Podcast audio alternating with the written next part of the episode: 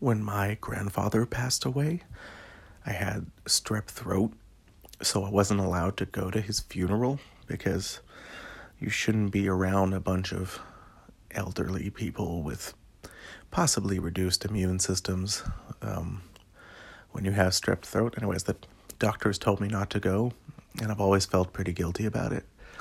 Um, but uh, this is like 15 years ago, but it has caused um, a, weird, an irrational fear in me because I'm sick right now, and um, anytime I start to get sick, I also immediately start to worry that someone that I uh, love is about to die. And there's no actual co- correlation between those things. I mean, clearly, my strep throat did not cause my grandfather to die. He died because he was very ill.